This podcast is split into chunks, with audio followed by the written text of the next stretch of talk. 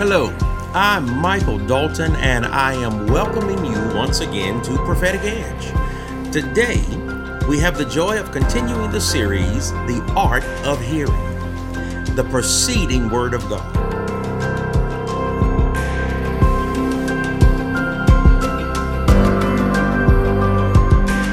It's so good to be with you again as we continue this conversation and this exploration of learning to hear, or the art of hearing. Hearing God is not a difficult thing, and yet it seems to be the thing that most people struggle with. In times of crisis or in times of trouble, in the world we live in today, most people often say, I just wish I could hear God better. Or the question often becomes, in times when we're teaching on the prophetic or we're teaching on the gifts of the Spirit, well, how do I learn to hear? It seems that you hear God differently than I do. In every denomination, in every group we travel to, people have different expectations of the voice of God. Some think God speaks in loud, booming tones. Others think he whispers. Most say the still small voice of God, yet others say it's like an angelic presence came over me. But when we look in the book, there is a multifaceted, multi-varied way in which God makes himself known. And so the first thing we have to be clear on is, if you hold God hostage to one particular way in which you think he will speak to you, you have already locked yourself in a room too small. God speaks, according to Scripture, in at least fourteen different ways. That's right, I said fourteen different ways. God has as many ways of communicating as a soccer team has replacements. When God speaks to you, he does not hold himself hostage to your expectation. If your expectation is, I need the thunder of heaven, then God will always speak in a whisper. If your expectation is, I need angels lighting up the room and wings fluttering above me, then God will speak to you in a dream. If you say, I must have a dream in order for my soul to be satisfied, then God will speak through a person. If you refuse to hear a person, then God will speak through a sign. God is not held hostage to your one expectation. So we're going to talk about that a little bit, but I want to touch on this, the preceding Word of God. Most of us miss following the clarity of God's voice because we get stuck. I call it a dogmatic determination to make a prophecy come to pass. When you have a dogmatic determination, we almost teach in today's mindset. Some of you may be comfortable with the idea of the prophetic. Some of you may still be learning about it. But in all aspects, too many times we think a prophetic word, whether it came as a dream, a vision, a prophecy through someone we trust, or Scripture that's alive in us, we make the assumption that we must help God bring it to pass. I even hear people saying the term, you must manage your prophecy. You must help your prophecy come to pass. That's not biblical. Ooh. I know some of you right now, I can see your face in private, in your home, twisted up. Some of you right now, you just dropped your Cocoa Puffs in the middle of the morning. Scripture does not ask you to partner with God in your prophecy. Scripture asks you to partner with God in your faith. When you hear a prophetic word, just like when you hear Scripture, the response from you should be a response of faith. You should mix your faith with the word. For the Bible says, in hearing God, when they were in the desert, before they went into the promised land, they heard the word of the Lord. But in hearing, they did not mix it with faith. Mm-hmm. See, God never said they did not mix it with ten different actions, a strategy. They didn't show up with all of the ability to make it happen. They didn't mix it with faith. The only thing God asks you for is your faith at his word. Now, that faith will always lead to correlating action.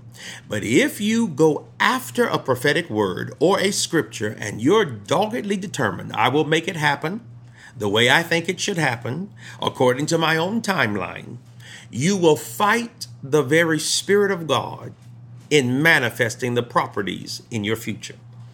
Why? God cannot let you be your own deliverer. If you are your own deliverer, your own savior, if you are the only one who can build the blueprint of your future, then you are God and he is not. God needs your faith. So let's look at an example. Over and over, we understand as children of God, we are the seed of Abraham. Now, as the seed of Abraham, Abraham becomes our foremost example until Jesus. Jesus is the only other great example for us as a life of faith. We learn from them all, but we are called the seed or the sons of Abraham. God speaks to Abraham and says to him, Abraham, you shall have a son. twenty-five years, this old man, old, wrinkled, old, looked like a one of those little little puppies, a Shar Pei, just old, just old, just had wrinkles down to his ankles. Just and let's not even talk about how his wife looked. She was old already. But you got two old people trying to have a baby. I don't even want to imagine that. That just gives me times at night where I just sit up and weep, just flashbacks. It's horrible. It's terrible. But these two old people, God says you're going to have a child. Now, here's the problem. Abraham hears the word and time becomes his enemy. Time starts to fight against his mind. Time is fighting against his body. Time has already fought his wife's ability to produce. Time. Time now starts to convince them that the word of the Lord is not going to come to pass as God said. When you see time as an enemy, you cease to trust God as the perfecter of his own word. At that moment, you look for human strategies. When you look for human strategies, you will always birth something that will kill your destiny. You create a warfare in your own house. So God says, I'm going to heal you. God says, I'm going to deliver you. God says, I'm going to produce in you great glory. The Lord says, peace is yours, whatever the word or the promise. But then, in your mind, it's been one week too long, one month too long, one bad doctor's report too far. It's one too many times that my bank account has been empty. You begin to stack the zeros, the losses, the fears, the terrors, the nightmares. You begin to stack the miscarriages, the tumors, the broken dreams, the bad relationships. You begin to stack all of the times when your children didn't come home at night like they should have. All of the times when you felt like giving up. You stack the fears and the failures higher than your value for the word of God. And at that moment, we cease believing that the word that has gone before us can produce life in us. At that moment, we let go of the preceding word and we hold on to our fear. We hold on to the thought that only I can deliver myself. When we begin to do that, we stop hearing God. We let go of his voice. We hold on to the voice of the enemy. And at that moment, you build what I call an echo chamber. You live in the echo chamber of yesterday's broken dreams, and all you can hear bouncing off the walls of your life is the constant sound of what cannot happen. But you have to break out of the echo chamber. How do you break out of the echo chamber? Have you ever seen one of those old movies where there is going to be a fire on a floor or there is a problem and it says break glass in case of emergency? They had a hatchet on the wall. The hatchet was what you used to break through the door to get out. Or there was a fire extinguisher, but they put it in a little glass box. If you look at old movies, the old black and white, it was always break glass in case of emergency. Why? Because the sound of the breaking glass, number one, it kept people from reaching for the emergency lever too soon. You had to break the glass. Number two, the sound of the breaking glass got the attention of everyone else who was on that floor. So you didn't just have to yell emergency. If you broke the glass, everyone who heard that sound came running. They knew somebody is breaking out. We got to go with them. I believe for many of you, the time has come for you to break out of the box you've been living in, because you've been surrounded by the glass walls of the enemy who has convinced you God will not help you, and you've let go of the promise of his voice and the validity of his truth because you've let something small become your expectation. The preceding word. The Lord says, Abraham, you shall have a child. Now, twenty-five years later, after he's already given life to Ishmael, the Lord revisits them and says, and Sarah, thy wife, shall have a child. As I said at the beginning, God never changed his mind, never changed his word, never changed his promise. As I said, so it shall be. The preceding word, the word of the Lord, was valid. I say to many of you, what God said is true. Just don't give up too soon. Don't get to heaven and realize you were one day away from a miracle. You were fifteen minutes from a breakthrough. You were two hours from your children being set free. You were three days away from your mind having peace. And the only thing that stops you is that every time you're in a storm, you hide in a glass box, and you could break out at any time. By doing what? Use the word of the Lord. And Paul said to Timothy, make war with the prophecy I have given you.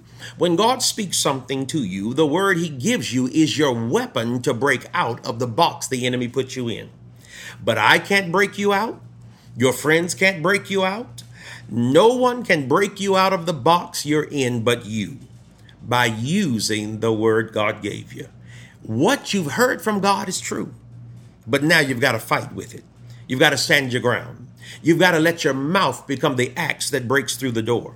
You have to let your mouth become the weapon that pushes you forward. So what do you do? You don't need ten new prophecies. You just need to trust what God already gave you. The battle is not getting a new word from God. The battle is holding on to the one you think he forgot. Trust that what God said is true.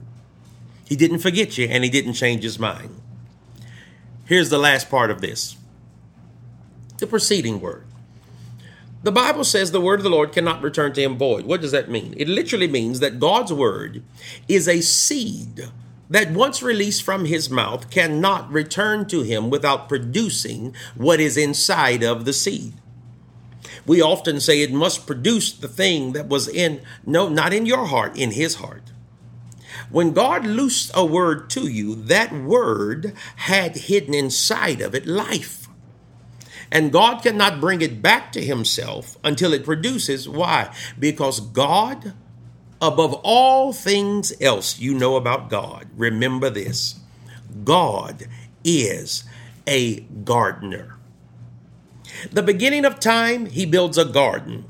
When you look at the book of Revelation, there's trees on the sides of the rivers. He loves gardens. Every world in existence is different in a multifaceted way because he's a gardener. He's making different things. He's making stars. Some are blue and some are red and some twinkle white. He's making worlds. Some are full of gases and some are full of ice and some are full of water and some are full of trees. Why does he do this? He's a gardener. He plants something different everywhere he goes. And in your life, when he speaks a word, do not let your hearing go dull. What God said to you is exactly the harvest he intends to bring forth for you. He needs to see in your life a full harvest so that everyone around you will know he is faithful to his word. He is good to his children, and he is able. If God said it, he will do it. If he has spoken it, he will bring it to pass. What is your job? Find enough faith to trust that what God said is true. And once you believe him, do everything in your power not to disagree. If you can keep your mouth closed while your heart is open, God will cause heaven to rain down upon you, glory to manifest promises, and miracles will become normal in your life. The preceding word. Don't look back. Don't look to the side. Just hold on. If he said it, the word that came out of his mouth, keep going after it. The preceding word will bring the promise of life for you, for your family, and for your children. Father, I pray whoever is listening, wherever they have given up hope, wherever they have turned to the left or to the right, wherever fear or failure, losses or pain have caused them to doubt you, I pray like the shell of a seed that must be cracked open so that life can be produced in a ground that is holding the future harvest. I pray that God would crack the shell of bitterness, brokenness, offended hearts, denominational thinking, religious mindsets, dreams that have died. I pray that God would crack that shell right now and you would remember, he that has spoken is able to do it, and he will bring it to pass. May the Lord your God bring fruit, blessing, and harvest into your world. For you are worthy of what he gave you, because he died to make it so. Be blessed in Jesus' name.